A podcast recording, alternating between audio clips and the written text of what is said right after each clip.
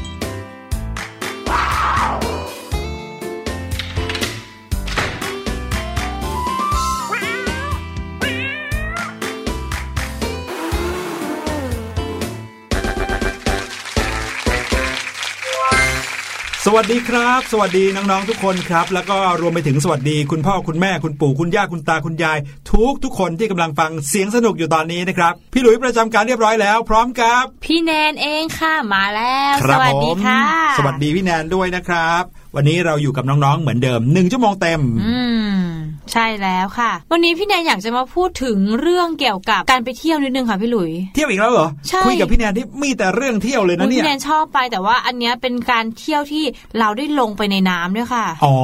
แน่นอนครับนั่นก็คือการปีนเขานั่นเอเอ้ยงดำน้ำค่ะอ๋อพี่หลุยดำน้ำน้องๆรู้จักการดำน้ำหรือเปล่าครับอืมการดำน้ำหรือว่าการ diving เนี่ยนะครับมีอยู่หลายแบบเหมือนกันนะค่ะ D I V I N G diving เนี่ยจริงๆแล้วถ้าพูดถึงการดำน้ำคนจะชอบนึกถึงการใส่อะไรนะใส่ถังออกซิเจนใช่ไหมครับค่ะแล้วก็ดำลงไปใต้น้ำอืมแล้วก็ใส่ใส่ตีนกบตีนกบด้วยด้วย ใส่แว่นตาแล้วก็ลงไปข้างล่าง ลงไปเห็นปะการงปะการังอะไรเงี้ยใช่ไหมอืมพูดถึงการหรือไปดำเล่นน้ำกับฉลาม อุ้ยเอางั้นเลยเหรอหรือจะเป็นการดำน้ำที่ใส่เสื้อชูชีพ อันนี้อาจจะ safe หน่อยนะคะสำหรับอืมน้องๆบางคนที่ยังไม่เคยดำใช่อันนี้เด็กๆจะทำได้ ก็คือใส่ snorkeling แล้วก็ใส่ชูชีพ แล้วก็ใช่ลอยตัวอยู่เหนือน้ำแล้วก็ก้มลงไปดูปะการังค่ะ ถูกต้องครับ การดำน้ำแบบ snorkeling เนี่ยนะครับก็เป็นอีกหนึ่งอย่างที่คนเริ่มหันมาดำกันเยอะขึ้นนะอืมคือเราไม่จำเป็นต้องไปเรียนการดำน้ำแบบเอ่อ ถังออกซิเจนอืมอย่างหรืออย่างที่เขาเรียกว่าสกูบาไดวิ่งใช่ไหมค่ะไอ้แบบนั้นเนี่ยเราอาจจะต้องใช้เวลาแล้วก็มีค่าใช้จ่ายเยอะแยะเลยอืมบางทีเนี่ยเกี่ยวข้องกับอายุเนี่ยนะเด็กอืมๆที่อายุยังไม่เยอะมากเนี่ยเขาก็ยังไม่สนับสนุนให้ดำน้ำด้วยวิธีนั้นใช่ค่ะเพราะมันมีเรื่องแรงดงแรงดันนอะไรอย่างนี้นะครับ วิธีการดำแบบ snorkeling เนี่ยก็เลยเป็นแบบที่หลาย ๆ คนชอบกัน แล้วก็เดี๋ยวนี้ก็มีบริการการพาออกไปดำน้ำแบบ snorkeling เยอะแยะเลย เยอะเลยค่ะ ทั้งอืมทะเลใต้ทะเลตะวันออกก็ตะวันมีออกของเราก็เยอะเลยนะคะ เดี๋ยวนี้นะครับถ้าเกิดว่าใครได้ไปจังหวัดชนบุรีเนี่ยนะครับค่ะเลยไปจนถึงอำเภอสัตหีบนะครับอืมที่สุดเลยของอำเภอสัตหีบเนี่ยจะมีอยู่อยู่อันหนึ่งที่คิดที่เรียกว่าตำบลแสมสารนะครับค่ะที่นั่นเนี่ยเดี๋ยวนี้ก็แทบจะเรียกว่ากลายเป็น สถานที่ท่องเที่ยวดำน้ำแบบอันดับต้นๆของประเทศไปแล้วใช่นะครับพี่แนนก็เคยไปนะคะพี่หลุยอืมสวยมาก คือเขาก็จะมีเวลาเปิดปิดเกาะของเขานะคะครับแล้วเราก็สามารถอาจจะเขาเรียกว่าหมายถึงเปิดเช้าปิดเย็นอย่างเงี้ยเหรอไม่ใช่ค่ะพี่หลุยหมายถึงในอะไรช่วงครับปีค่ะพี่หลุยอ๋อเขาจะมีช่วงเวลาที่ปิดครับอาจจะช่วงมรสุมมันก็จะเป็นการพักฟื้นปะการังใต้นั้นด้วยค่ะอืมใช่ นั่นก็แปลว่าเราไม่สามารถไปเที่ยวได้ตลอดทั้งปีเนาะใช่บางค่ะช่วงที่เขาปิดอ่าวเราก็ไปเที่ยวไม่ได้ เพราะว่าเขาจะไม่มีบริการพาออกไปดำน้อืมำอาจแต่จะพต้อองเปิดอ่าวศึกษานิดปุ๊บเนี่ยนึงโอ้โห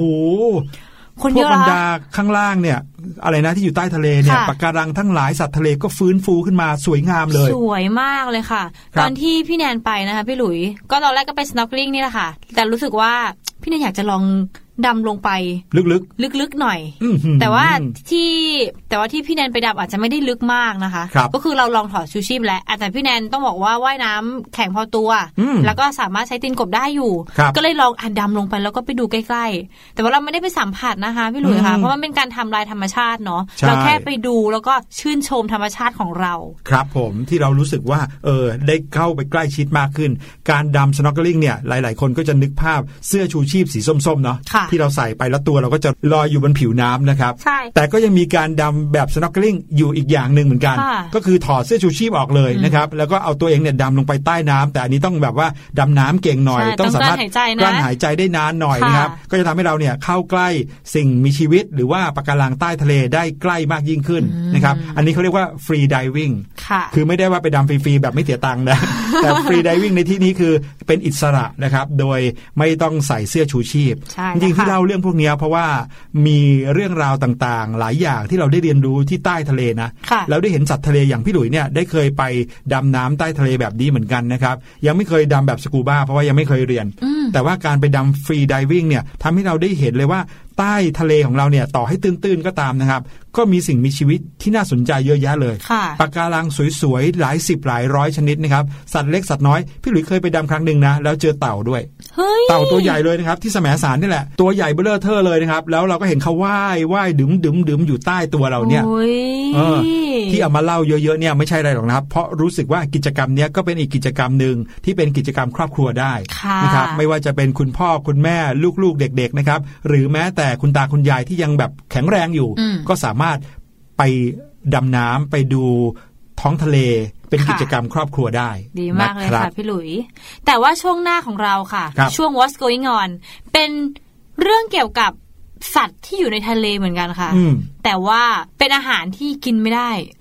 เอ้าเอ๊ะเป็นอาหารที่กินไม่ได้ เป็นอาหารแปลว่ากินได้สิครับ ใช่ ชื่อเขาเนี่ยคือสามารถกินได้ แต่ว่าเจ้าตัวเนี้ยไม่สามารถกินได้เพราะว่าเขามีพิษค่ะพี่หลุยอ้าวแล้วกลายเป็นข่าวได้ยังไง เดี๋ยวเรามาติดตามกันในช่วงหน้ากับ What's Going On ครับค่ะตอนนี้ไปฟังเพลงกันก่อน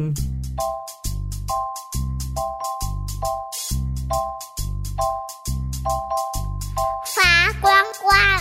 แม่ปาปาทาไกลไกลแม่ปุยปุย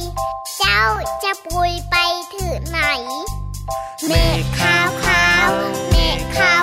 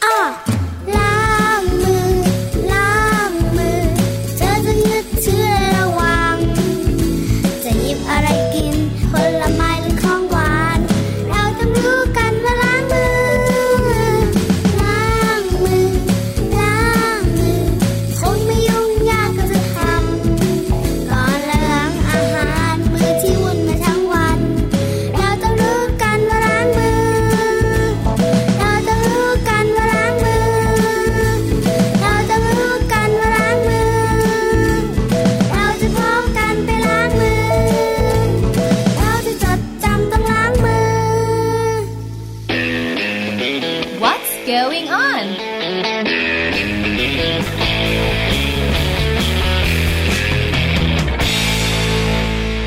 ช่วงแรกของเสียงสนุกในวันนี้นะครับ What's Going On มาแล้ว หลังจากที่ฟังเพลงเพราะๆกันมา วันนี้ข่าวแรกเป็นเรื่องราวการเตือนภัยกันนิดนึงนะครับค่ะพี่ลุยโดยเฉพาะอย่างยิ่ง สำหรับคนที่ชอบรับประทานอาหารทะเลแหมนะครับอืมหลายคนเนี่ยพอพูดถึงอาหารทะเลเนี่ยนะ เมนูหนึ่งที่ขึ้นมาเลยนะก็คือปลาหมึกใช่ไหมใช่ค่ะเพราะว่าปลาหมึกสุกง่าย กินง่ายหวานด้วยอะไรอย่างเงี้ยนะครับ แต่นะครับไม่ใช่ว่าปลาหมึกทุกชนิดจะกินได้นะครับ มีปลาหมึกที่มีพิษด้วย และพิษก็ยังร้ายแรงนะครับแรงยิ่งกว่างูเห่าอีกด้วยนะฮะ โอ้โห เมื่อเร็วๆนี้เองนะครับ ไม่ไม่กี่วันมานี้เอง มีผู้ที่ใช้ Facebook นะครับ เขาได้ออกมาโพสต์ เตือนภัยชาวโซเชียลมีเดียนะครับ ในกลุ่มหนึ่งที่เป็นกลุ่มของคนที่ชอบกินอาหารทะเลเนี่ยนะครับค่ะแล้วก็ระบุข้อความว่า สวัสดีค่ะ พอดีซื้อปลาหมึกในร้านแห่งหนึ่งในจังหวัดตากมา ถ้าใครพบเห็นหมึกชนิดนี้ไม่ควรรับประทานนะคะ หมึกชนิดนี้เรียกว่าบลูริงค่ะ พิษของมันเนี่ยจะอันตรายถึงชีวิตเลยทีเดียว ปีใหม่นี้ระวังกันด้วยนะคะ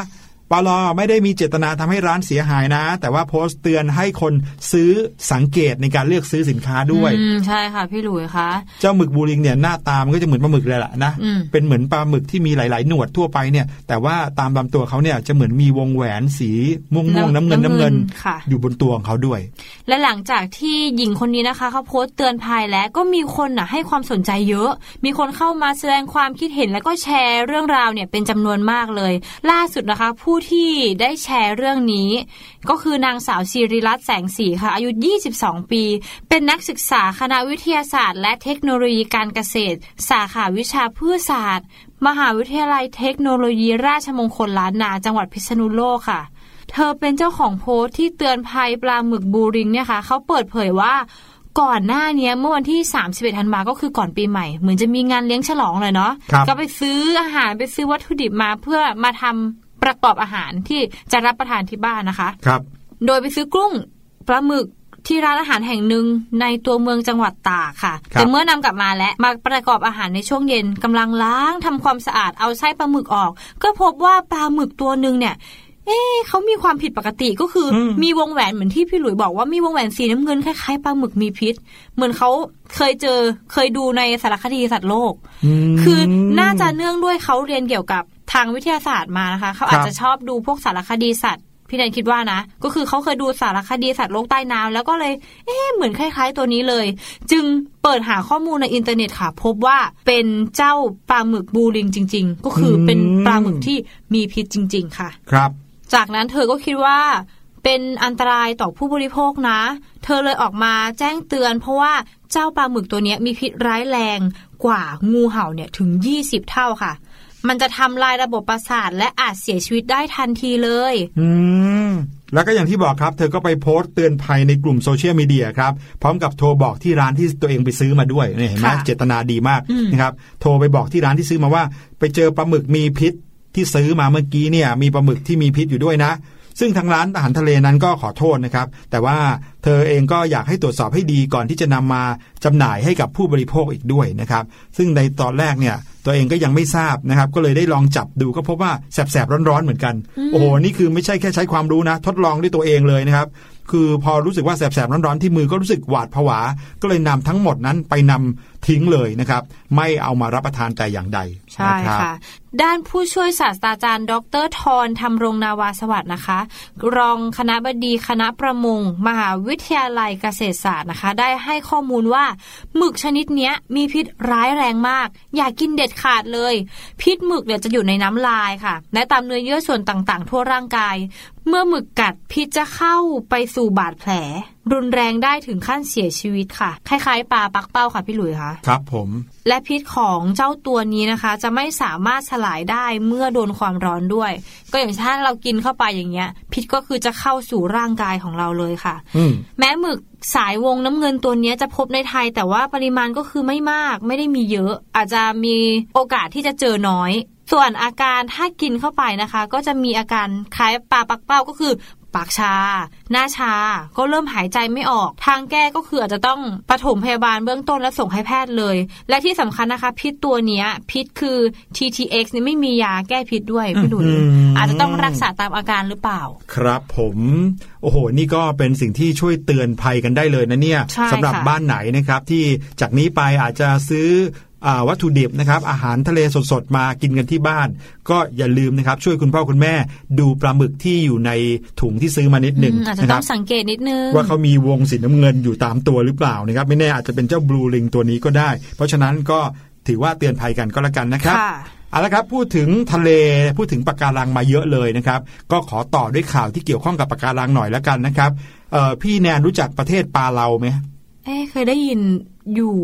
เอนะอคะปลาเราเป็นชื่อที่ไม่ค่อยคุ้นเลยเนาะเหมือนปลาเราหรือเปล่าคะไม่ใช่ปลาของเราอ่า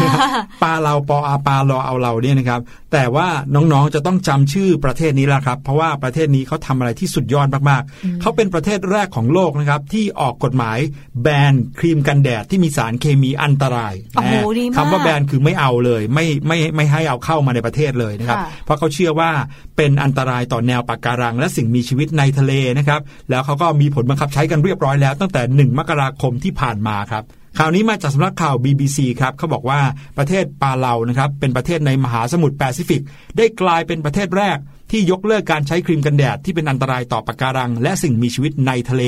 โดยตั้งแต่วันนี้นะครับครีมกันแดดที่มีส่วนผสมของสารเคมีอันตรายอย่างสารเคมีสำหรับป้องกันรังสี UV ต่างๆนะครับตัวหนึ่งเนี่ยที่เขาใช้กันทุกยี่ห้อเลยก็คือออกซิเบนโซนสารเคมีนี้นะครับจะไม่ได้รับอนุญาตให้ใช้ หรือจำหน่ายในประเทศปาเลาอีกต่อไป ซึ่งคุณทอมมี่เรเมนจาเชานะครับท่านเป็นประธานาธิบดีของประเทศปาเลาก็บอกว่า เราต้องเคารพสิ่งแวดล้อม เพราะสิ่งแวดล้อมเป็นรากฐานของชีวิต โอ้โหนี่ฟังดูดีจังเลยนะครับ ใช่ค่ะ การยกเลิกการใช้ครีมกันแดดในครั้งนี้เนี่ยเป็นการบังคับใช้กฎหมายจากประกาศในปี 2561 ที่ห้ามไม่ให้นำเข้าครีมกันแดดที่มีส่วนผสมของสารเคมี 10 ชนิดสำหรับผู้ที่ค้าปลีกที่ฝ่าฝืนนะครับเขาบอกว่าจะมีโทษ ปรับถึง 1,000 ดอลลาร์ หรือประมาณ 29,000 บาทเลยทีเดียว โอ้แหม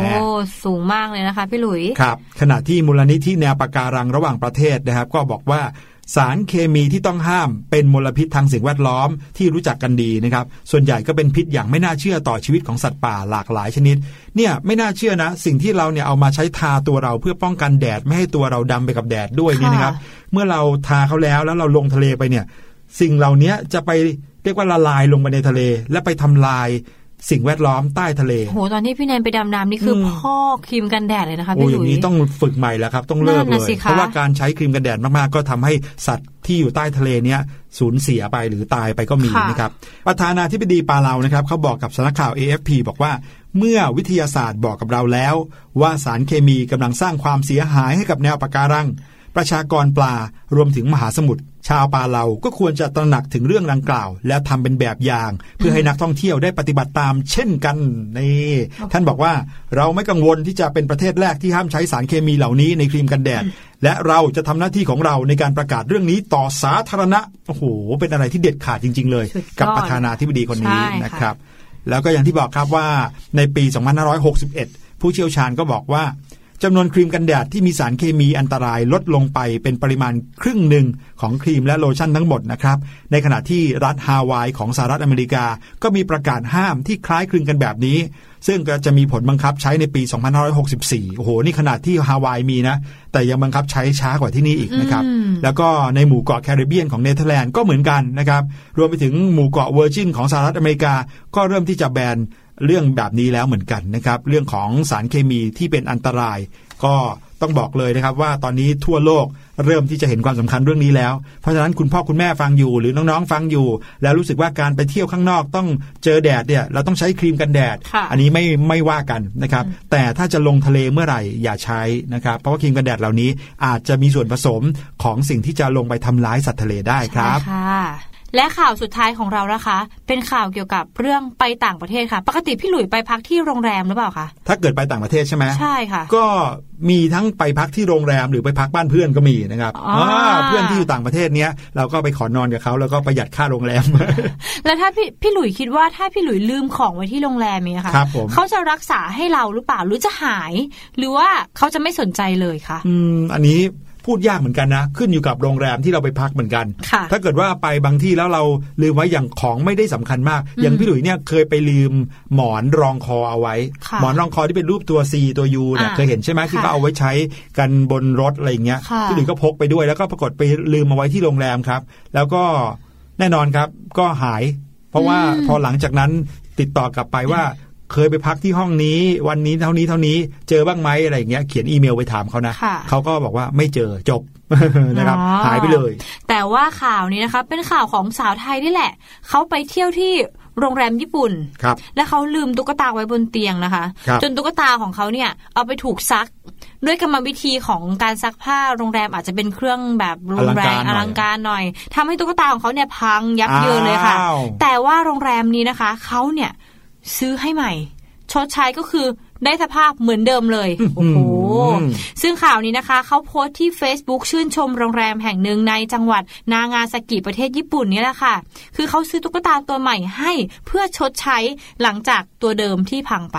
ครับเมื่อวันที่ 29 ธันวานะคะ มี Facebook หนึ่งโพสต์ภาพตุ๊กตาหมี พร้อมระบุข้อความว่า ได้เข้าพักโรงแรม ได้เข้าพักโรงแรมนากาซากิ Bus Terminal จังหวัดนางาซากิ บนเกาะคิวชูประเทศญี่ปุ่นค่ะ โดยนำตุ๊กตาไปด้วย วางไว้บนเตียงแหละ ปกติจะพาตุ๊กตาตัวเนี้ยไปเที่ยวทั่วโลกเลย เมื่อเวลาเขาไปเที่ยวคนเดียวเขาก็แบบน่าจะอยากมีโอ้ยเหมือเพื่อนนพี่หลุยกลัวเลยเหงาพี่หลุยก็พาตุ๊กตาหมาไปตัวหนึ่งจริงตัวเหรอเล็กคะๆเท่าฝ่ามืออุ้ยจริงเหรอใช่คะพี่หลุยใช่ตุ๊กตาหมาพี่หลุยมีชื่อด้วยนะ แล้วพี่หลุยก็จะพาเข้าไปถ่ายรูปในที่ต่างๆ ที่พี่หลุยได้ไปเฮ้ยอ่าคนนี้ก็ทำเหมือนกันเลย อ่า แต่ว่าพอเขากลับมา ปรากฏว่าเขาเพิ่งรู้ตัวว่าเขาทำตุ๊กตาหายไปเขาหาครับไม่เจอค่ะ เขาก็เลยติดต่อโทรศัพท์ไปหาโรงแรมเลย บอกว่าให้ช่วยค้นหาหน่อยได้ไหม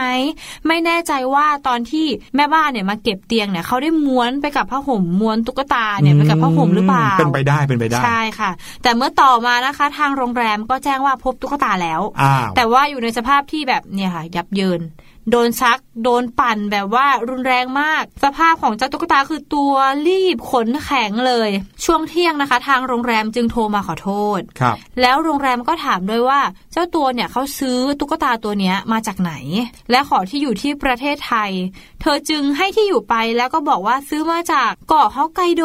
แต่ว่าเธอก็ไม่ได้คาดหวังนะคะ เพราะว่ามันอยู่คนละฝั่งของประเทศญี่ปุ่นอืมมันอาจจะต้องเดินทางมากมายตั้งใจเดินทางอะไรอย่างงี้ไปซื้ออ่าครับแต่ปรากฏว่าทางโรงแรมเนี่ยเขาก็ส่งตุ๊กตาตัวใหม่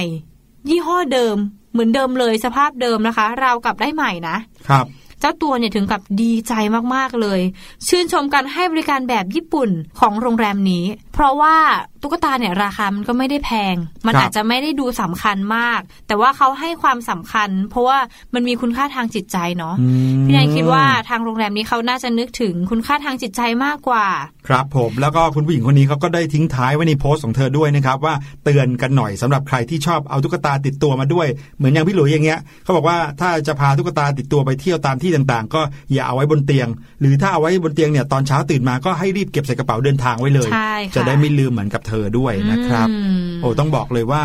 ฟังเรื่องนี้แล้วก็รู้สึกดีนะค่ะแต่ก็ไม่ได้หมายความว่าที่ประเทศญี่ปุ่นทำแบบนี้แล้วที่ไทยจะไม่เป็นอย่างนี้นะอืมคือถ้าเกิดว่าไปเจอโรงแรมที่ดีเอาใจใส่ลูกค้าก็คงจะเป็นอย่างนี้เหมือนกันนะครับใช่ค่ะแต่ว่าพอฟังข่าวนี้แล้วนะพี่หลุยรู้สึกเลยว่าในประเทศญี่ปุ่นเนี่ยเวลาที่เขาทำอะไรในแง่ของการบริการเนี่ยเขาทำอย่างจริงจังเลยนะครับอืมแล้วก็ทำให้เหมือนกับ การให้บริการที่ดีเนี่ยก็คือความสำเร็จของเขาแล้วค่ะไม่ต้องรอคำชมเชยจากใคร ไม่ต้องรอรางวัลจากใครนะครับเขาทำแบบนี้กันทุกๆ ธุรกิจเลยนะ ไม่ว่าจะเป็นคนขับรถ โรงแรมหรือว่าตามห้างร้านต่างๆ เขาให้บริการดีดีๆเลย อันนี้จากประสบการณ์ที่ตัวเองเคยเจอมานะ แล้วก็ค่ะทำให้เรารู้สึกว่าเออถ้าเกิดว่าคนทุกคนในโลกอะเป็นแบบนี้ได้ก็ดี ใช่ค่ะพี่หลุยค่ะ ครับผมนั่นก็คือเรื่องราวข่าวสารต่างๆ เยอะแยะเลยนะครับ วันนี้อืมเอามาฝากกันในช่วง What's going on ใช่แล้วครับ เดี๋ยวเราไปพักกันสักครู่ก่อนดีกว่าค่ะช่วงหน้ากลับมาเจอกันกับพี่ลูกเจี๊ยบในช่วงรู้หรือไม่ครับ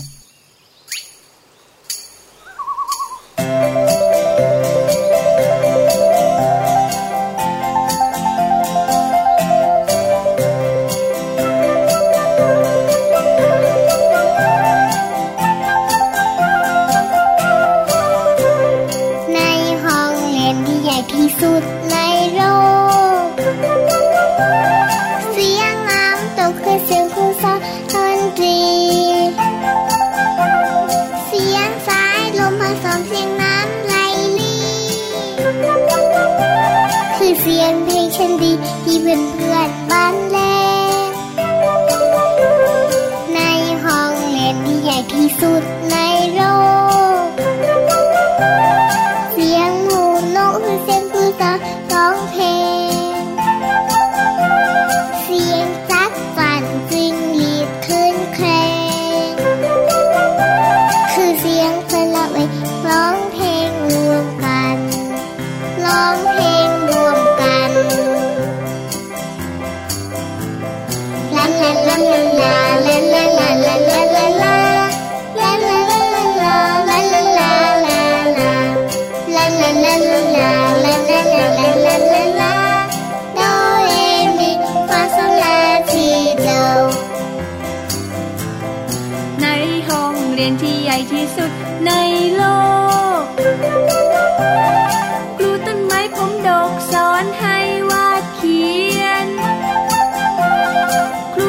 แสนสวยสอนให้ภาพเพียน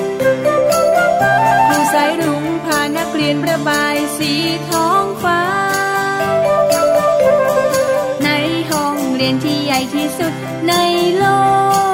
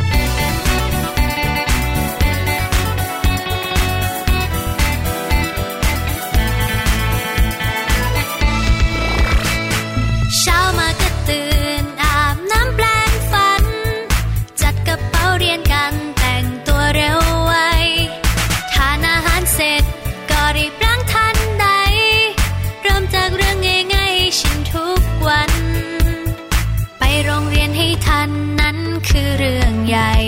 ไม่ยอมมาสายแม้สักวัน ตรงต่อเวลานั้นคือเรื่องสำคัญ รีบส่ง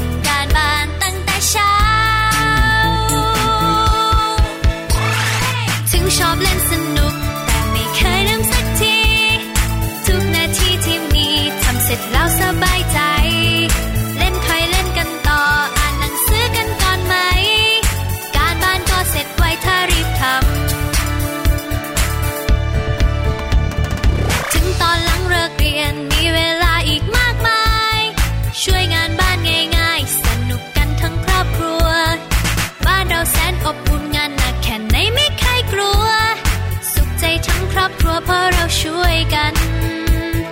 ไปโรงเรียนให้ทันนั้นคือเรื่องใหญ่ ไม่ยอมมาสายแม้สักวัน ตรงต่อเวลานั้นคือเรื่องสำคัญ รีบส่งการบ้านตั้งแต่เช้า ถึงชอบเล่นสน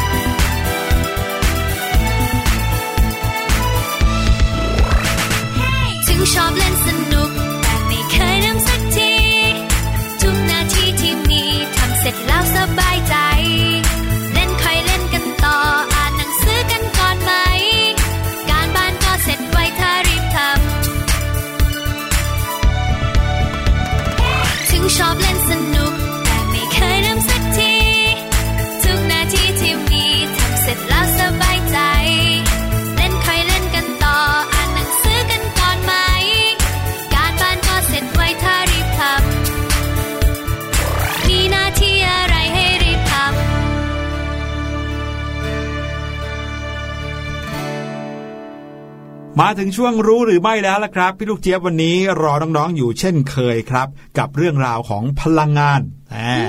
พลังงานมาจากได้หลายที่เลยเนาะใช่ถ้าเกิดว่าแล้วค่ะถามพี่หลุยเนี่ยพี่หลุยก็ต้องบอกว่าพลังงานก็มาจากไฟฟ้าเงี้ยมาจากลมใช่ไหมครับอืมน้มาจากำบ้านน้ำเราใช่ค่ะอย่างเขื่อนอย่างเงี้ยก็ทำให้น้ำกลายมาเป็นพลังงานได้อ่าเออแต่ว่าวันนี้พี่ลูกเจี๊ยบจะพาน้องๆไปรู้จักกับพลังงานที่มาจากสนามกอล์ฟ เป็นยังไงก็ไม่รู้ไปฟังพี่ลูกเจี๊ยบดีกว่านะครับในช่วงค่ะรู้หรือไม่ครับ รู้หรือไม่กับพี่ลูกเจี๊ยบ วัสดีค่ะ สวัสดีชาวเสียงสนุกทุกคนนะคะ ได้เวลาเข้าสู่ช่วงของพี่ลูกเจี๊ยบแล้วล่ะค่ะ ในช่วงของรู้หรือไม่นั่นเอง และในวันนี้นะคะ พี่ลูกเจี๊ยบค่ะ จะมาชวนทุกคนพูดถึงเรื่องของพลังงานทดแทนค่ะ พลังงานทดแทนเนี่ยมีหลายประเภทเลยนะ ไม่ว่าจะเป็นพลังงานลม พลังงานความร้อนที่อยู่ใต้โลกของเรา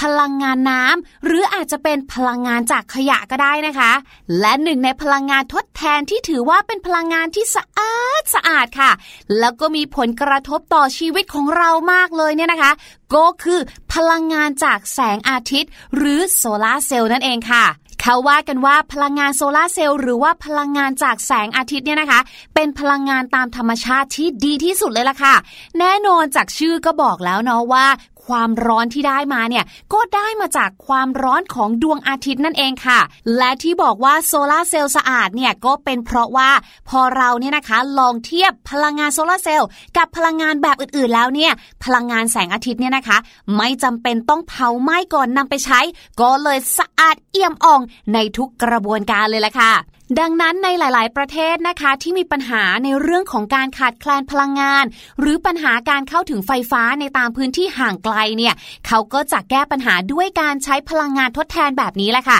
เข้ามาช่วยค่ะ แต่จะมีสักกี่ประเทศล่ะคะที่สามารถหาวิธีการ จัดการกับปัญหาโรงงานเก่าๆ หรือบ้านร้างที่มีอยู่มากมายทั่วประเทศ ให้กลายมาเป็นสิ่งที่เกิดประโยชน์ ให้กลายมาเป็นสิ่งที่เราเรียกว่าพลังงาน พี่ลูกเจี๊ยบขอพาน้องๆ บินลัดฟ้าค่ะ ไปไม่ไกลมากค่ะ ไปที่ประเทศญี่ปุ่นเนี่ยแหละค่ะ ที่ประเทศญี่ปุ่นนะคะ มีสนามกอล์ฟจำนวนมากเลยล่ะค่ะ แต่ว่าส่วนมากของเขาหรือจำนวนมากของเขาเนี่ยนะคะ เป็นสนามกอล์ฟเก่าค่ะ ที่ถูกทิ้งร้างเอาไว้เรียบร้อยเลย เนื่องจากว่าในยุค 80 เนี่ยนะคะ กีฬากอล์ฟเนี่ยได้รับความนิยมอย่างมากเลยในญี่ปุ่นค่ะ ก็เลยมีการสร้างสนามกอล์ฟจำนวนมหาศาลเลย แต่ว่าหลังจากนั้นค่ะกอล์ฟเนี่ยก็ได้รับความนิยมลดน้อยลงค่ะ ลดน้อยลงไปมากกว่าร้อยละ 40 เลยละค่ะ นั่นก็เลยเป็นสาเหตุค่ะทำให้มีสนามกอล์ฟร้างเนี่ยจำนวนเยอะแยะมากมายเลย บริษัทเคียวเซราค่ะ ซึ่งเป็นบริษัทผลิตเครื่องใช้ไฟฟ้าชื่อดังในประเทศญี่ปุ่นเนี่ยนะคะ ก็เลยตัดสินใจค่ะ ปรับปรุงพื้นที่โล่งของสนามกอล์ฟเนี่ยค่ะ เอามาทำให้เกิดประโยชน์กันดีกว่า เขาก็เลยจัดการติดตั้งแผงโซลาร์เซลล์ค่ะ เพื่อที่จะผลิตไฟฟ้าจากพลังงานแสงอาทิตย์นั่นเอง เพราะว่าในปัจจุบันนี้นะคะที่ญี่ปุ่นเนี่ยก็ให้ความสนใจเกี่ยวกับเรื่องของพลังงานทดแทนมากขึ้นค่ะ โดยเฉพาะหลังจากที่เกิดเหตุการณ์นิวเคลียร์ฟุกุชิมะไดอิจิระระเบิดในปี 2011 ค่ะ ทางญี่ปุ่นเนี่ยก็เลยพยายามหาพลังงานทางเลือก ที่จะสามารถทดแทนพลังงานนิวเคลียร์ได้นั่นเองค่ะ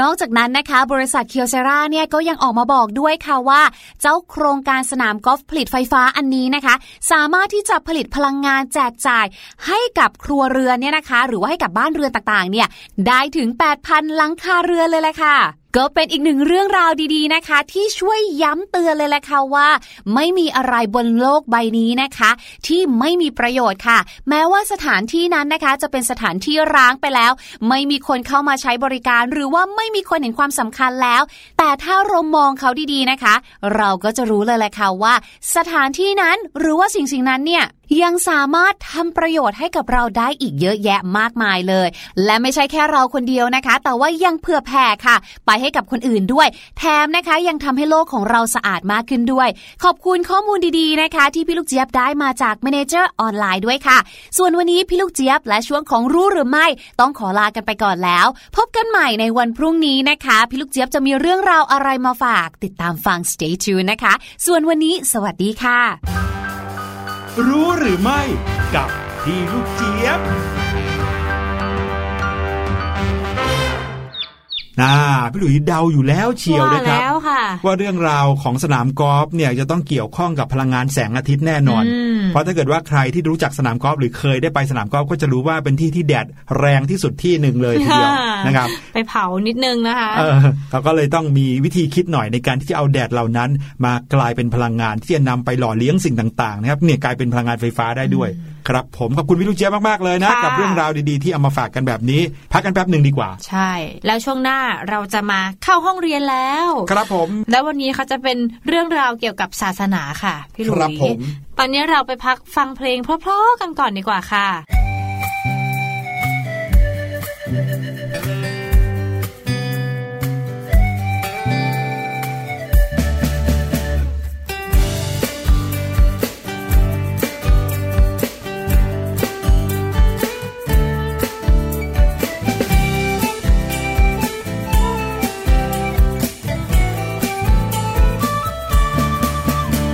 เอ็มมัวแต่กลมแต่มอง เอ็มมัวแต่กลมแต่มอง สายตาเราจะเสียหรือเปล่า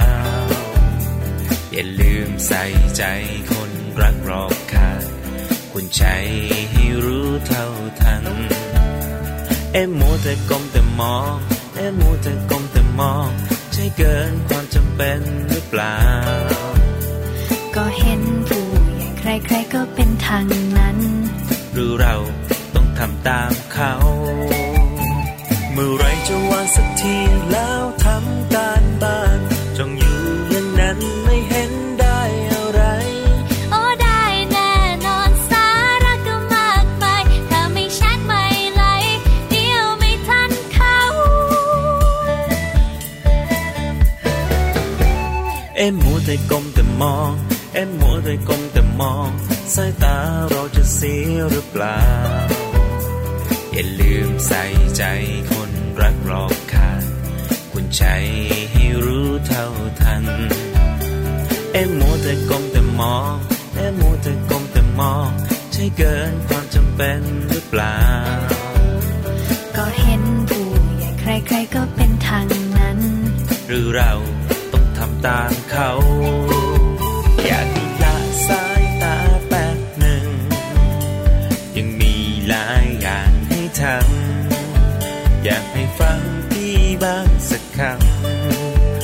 ดี๋ยวจะมาหาว่าไม่เตือน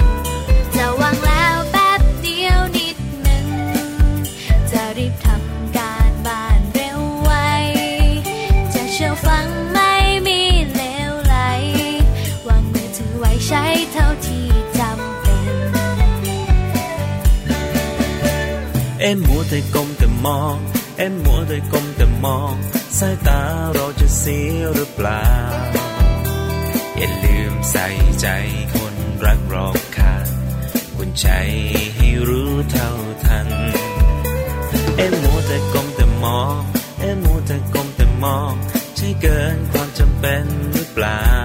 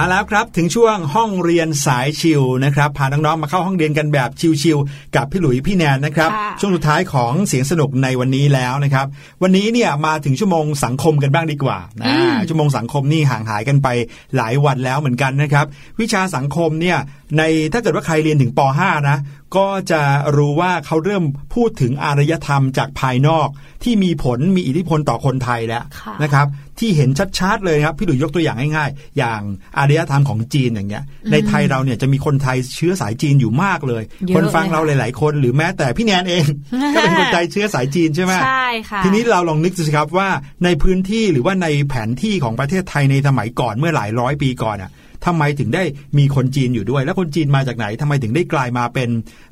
คนที่อยู่ในพื้นที่เดียวกัน แล้วอารยธรรมก็ดี วัฒนธรรมประเพณีต่างๆ ก็ดีเข้ามาด้วยยังไง ในวิชาเรียนสังคมของชั้นป .5 เนี่ยเขาก็จะบอกว่าการเข้ามาของอารยธรรมต่างๆเนี่ยนะครับก็เข้ามาได้หลากหลายวิธี ไม่ว่าจะเป็นหนึ่งการติดต่อค้าขายใช่ไหมค่ะในอดีตเนี่ยตั้งแต่สมัยรัชกาลที่ 3 4 5 ไล่มาเลยเนี่ยโดยเฉพาะสมัยรัชกาลที่ 5 มีเอ่อหลายประเทศเลยนะครับที่เข้ามาค้าขายกับคนไทยค่ะโปรตุเกสนะครับอะไรอีกันจีน อินเดีย หรือว่าฮอลแลนด์เข้ามาค้าขายกับคนไทย แล้วก็บางส่วนก็เข้ามาตั้งรกรากอยู่ในประเทศไทยนะครับ เมื่อเขาเข้ามาตั้งรกรากเขาก็มีการเผยแผ่อะไรหลาย ๆ อย่าง ไม่ว่าจะเป็นวัฒนธรรม ศาสนาใช่ไหมค่ะเริ่มมีศาสนาอื่น ๆ เข้ามาอยู่ในประเทศไทยมากมายนะครับ แล้วก็บางบางส่วนนะครับ นอกจากเข้ามาติดต่อค้าขายแล้วเนี่ยมีคณะนักบวชเนี่ย ตรงมาจากหลายประเทศเพื่อเข้ามาเผยแผ่ศาสนาในพื้นที่ประเทศสยามในอดีตก็มีนะครับหลายศาสนาเลยนะครับ ไม่ว่าจะเป็นศาสนาพราหมณ์ฮินดูนะครับจากอินเดียหรือศาสนาอิสลาม จากบรรดาพ่อค้ามุสลิมต่างค่ะๆหรือว่าพุทธในนิกายมหายานจากประเทศจีนก็เข้ามาเหมือนกันนะครับ หรืออีกทีหนึ่งก็เข้ามาจากการติดต่อทางการทูตอืมนึกภาพออกไหมอย่างเช่นในหนังเรื่องบุพเพสันนิวาสอะ ใช่ค่ะอ่าเหมือนที่เพิ่เขางจะดูมีมีใช่นักไหมการทูตมา มาแบบมีการสลับไปคนไทยก็เอาไปต่างประเทศค่ะคนต่างประเทศก็มาไทยอะไรแบบเนี้ยทำให้เกิดการเผยแผ่อารยธรรมกันนะครับ แล้วก็บางทีนะเข้ามารับราชการอ่าเข้ามาเป็นเหมือนกับคนที่มีตำแหน่ง ในราชการในอ่าเหมืวัอนงเรื่องอะไรแบบนี้เลยเหมือนเรื่องบุพเพสันนิวาสอีกแล้ว ใช่นะครับ นั่นก็เลยทำให้เราเห็นภาพว่าการไปมาไปมาของคนเนี่ยแหละครับ ในยุคสมัยต่างๆ ก็เลยทำให้เกิดการเผยแผ่อารยธรรมนะครับค่ะอย่างในประเทศไทยเนี่ยในสมัยกรุงศรีอยุธยา เราก็จะมีวัดเต็มไปหมดเลยใช่ไหมอย่างในจังหวัดพระนครศรีอยุธยาจังหวัดพิษณุโลกใช่ไหมหรือในอีกหลาย ๆ จังหวัดที่เราเห็นว่าโอ้โหวัดเยอะแยะเลย แต่ ยุคสมัยหนึ่งผ่านไปก็เริ่มที่จะมีวัดในแบบของศาสนาอื่นบ้างแล้วอืมนะอย่างเช่น วัดอะไรอะวัดที่เป็นโบสถ์ของศาสนาคริสต์นะครับหรือในกรุงเทพเนี่ยชัดๆเลย อยากจะยกตัวอย่างหนึ่งวัดเลยนะครับ ก็คือวัดแขก ใช่แล้วค่ะ วัดอยู่แขกหรือว่าวัดพระศรีมหาอุมาเทวีอ่าอเนี่ยยู่ครับแถวๆถนนสีลมใช่ไหมคะพี่หลุย ถูกต้องครับ นี่ก็ถือเป็นอีกหนึ่งอารยธรรม แล้วก็เรียกว่าเป็นเหมือนกับ สิ่งที่เผยแผ่เข้ามาอยู่ในแผ่นดินไทยแผ่นดินสยามนะครับ แล้วก็เป็นอีกหนึ่งตัวอย่างที่เราเห็นได้ชัดเลยเพราะอยู่ในค่ะกรุงเทพอยู่ใกล้ๆนี้เองนะครับ วัดพระศรีมหาอุมาเทวีตั้งอยู่บนถนนสีลมครับ อีกชื่อหนึ่งเขาก็เลยเรียกว่า วัดแขกสีลมนะครับ เป็นวัดของทางศาสนาฮินดูที่สร้างขึ้นเพื่อเป็นที่บูชาพระอุมาเทวี ชายาของพระศิวะ วัดแขกนี้เนี่ยคาดว่าสร้างขึ้นตั้งแต่สมัยรัชกาลที่ 5 เลย ราวประมาณปีพุทธศักราช 2453 ถึง 2454 ถ้านับมาถึงวันนี้กันก็ประมาณ 100 กับอีก 10 ปีเข้าไปแล้ว ใช่ค่ะนะครับ โดยคณะชาวอินเดียใต้ ซึ่งได้เข้ามาตั้งถิ่นฐานอยู่ทางภาคใต้ของประเทศไทยนานมากแล้วนะครับต่อมานะครับคณะญาติมิตรที่เขาตั้งบ้านเรือนอยู่บนถนนสีลม ก็เริ่มที่จะเกาะกลุ่มกันมากขึ้น ก็มีศรัทธาในการจัดสร้างวัด เพื่อเป็นที่บูชาพระอุมาเทวี ตามลัทธิศักตินะครับทางศาสนาฮินดู ต่อมานะครับคณะกรรมการหรือว่ากลุ่มคนกลุ่มนี้เขาก็ได้ขอแลกที่ดินของพวกตัวเอง กับสวนผักของนางปั้นอุปการโกษากร ที่มีเจ้าแม่ศรีมหาอุมาเทวีเป็นประธานองค์เทพนะครับ ต่อมานะครับคณะกลุ่มคนเหล่านี้เขาก็ได้ขอแลกที่ดินของตัวเอง กับสวนผักของคนไทยที่อยู่ตรงนั้น ชื่อว่านางปั้นอุปการโกษากรนะครับที่จะขอเอาเจ้าแม่ศรีมหาอุมาเทวีเนี่ยที่เป็นองค์พระประธานมาตั้งเอาไว้ แล้วก็ได้นำมาจากประเทศอินเดียเลยนะ รวมถึงยังมีพระพิคเนศวรองค์หนึ่ง ซึ่งทางคตินิยมของพราหมณ์ฮินดูตอนใต้เนี่ยถือว่าทรงเป็นเทพที่รักษาพรหมจรรย์ตลอดกาลอีกด้วยโอ้โหนะครับเรียกได้ว่าเอามาตั้งเอาไว้ในชุมชนนั้น เพื่อให้เป็นที่บูชาสักการะของคนในเรียกว่าคนชนชาตินั้นนะครับอินเดียที่อยู่ในบริเวณสีลม